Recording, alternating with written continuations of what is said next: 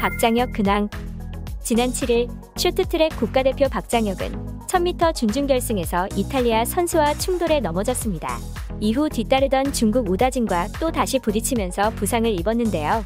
손을 움켜쥐며 못 일어나던 박장혁은 결국 들것에 실려 경기장을 빠져나갔습니다. 비디오 판독 결과 시겔의 반칙이 드러나면서 박장혁은 어드밴스를 받아 준결승 진출에 성공했지만 부상 때문에 기권을 선택했는데요. 이후 박장혁은 선수촌 인근 병원으로 옮겨져 응급처치를 받고 열한 바늘을 꿰맨 것으로 알려졌습니다. 한편 9일 있을 남자 1500m 경기에는 출전할 수 있을 것으로 보입니다. 박장혁 또한 남은 경기에 출전하겠다는 의사를 밝힌 것으로 전했습니다. 전소민, 런닝맨 하차설 전소민은 지난 7일 런닝맨 녹화 현장에서 받은 미니 케이크 사진을 자신의 SNS에 올렸습니다. 런닝맨 관계자에 따르면 이날 현장에는 멤버들의 팬들이 보낸 선물이 있었고 전소민은 고마운 마음에 오랫동안 런닝맨이어서 고마워요라는 팬들의 진심을 담은 케이크 사진을 올렸다가 런닝맨에서 하차하는 것 아니냐는 때 아닌 추측을 받았는데요. 최근 전소민은 발 수술을 받아 런닝맨 녹화에 불참했었는데 이 때문에 하차설은 더욱 힘을 얻기도 했습니다. 이에 소속사는 황당하다는 입장으로 하차가 아니다라고 선을 그었습니다. 실제로 전소민은 최근 진행된 녹화에 휠체어를 타고 참여 복귀를 알렸습니다.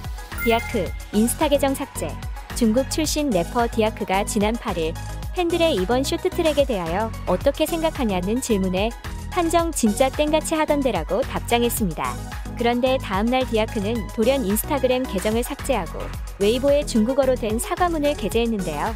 사과문에는 제가 중국어를 구사하지 못해서 사람들을 오도했다.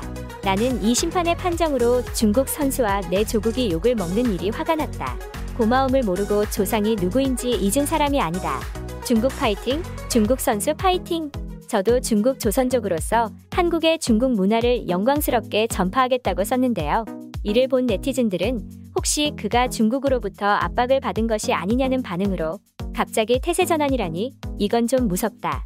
가족이 중국에 있으니 조심하긴 해야지. 그냥 욕먹고 지운 건가? 등의 반응을 보이고 있습니다.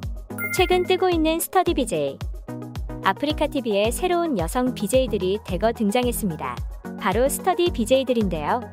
최근 각종 온라인 커뮤니티에는 공부만 하는 BJ 수입이라는 제목의 글이 올라왔습니다. 이 글에는 한 여성이 생방송을 켜고 캠의 상체만 비춘 채 공부를 하는 콘텐츠를 진행, 한 달간 별풍선 87,300개를 받았다는 내용이 담겨 있었습니다. 별풍선 87,300개를 환전하면 수수료 및 소득세를 제외하고 약 470만원 정도인데요. 실제로 아프리카 TV에서 공부라고 검색하면 여성 BJ들이 상체만 비춘 채 공부를 하고 있는 영상을 확인할 수 있었습니다. 이를 본 네티즌들은 공부 콘텐츠라고 하기에는 속이 뻔히 보인다. 도대체 왜 다들 가슴골을 강조하고 있느냐 등 반응을 보이고 있습니다. 김민석 인터뷰 화제 2022 베이징 동계올림픽에서 한국 첫 메달을 안긴 스피드 스케이팅 김민석의 인터뷰 내용이 시선을 사로잡았습니다. 김민석은 8일 스피드 스케이팅 남자 1500m에서 동메달을 목에 걸었는데요. 경기 후 김민석은 인터뷰에서 제가 첫 메달이 될 줄은 상상도 못했다며 쇼트트랙 중국 편파 판정 논란을 함께 언급했습니다. 김민석은 불의의 사건이 있어서 저라도 오늘 메달을 따서 한국 선수단의 힘이 되어야겠다는 생각을 하고 준비했다. 동메달이라는 결과를 얻게 돼서 다른 선수들에게 조금이나마 힘이 됐으면 좋겠다고 말했죠. 이에 네티즌들은 불의의 사건 적당하게 잘 표현했네. 할 말은 해야지. 장하다 김민석 등의 반응을 보였습니다.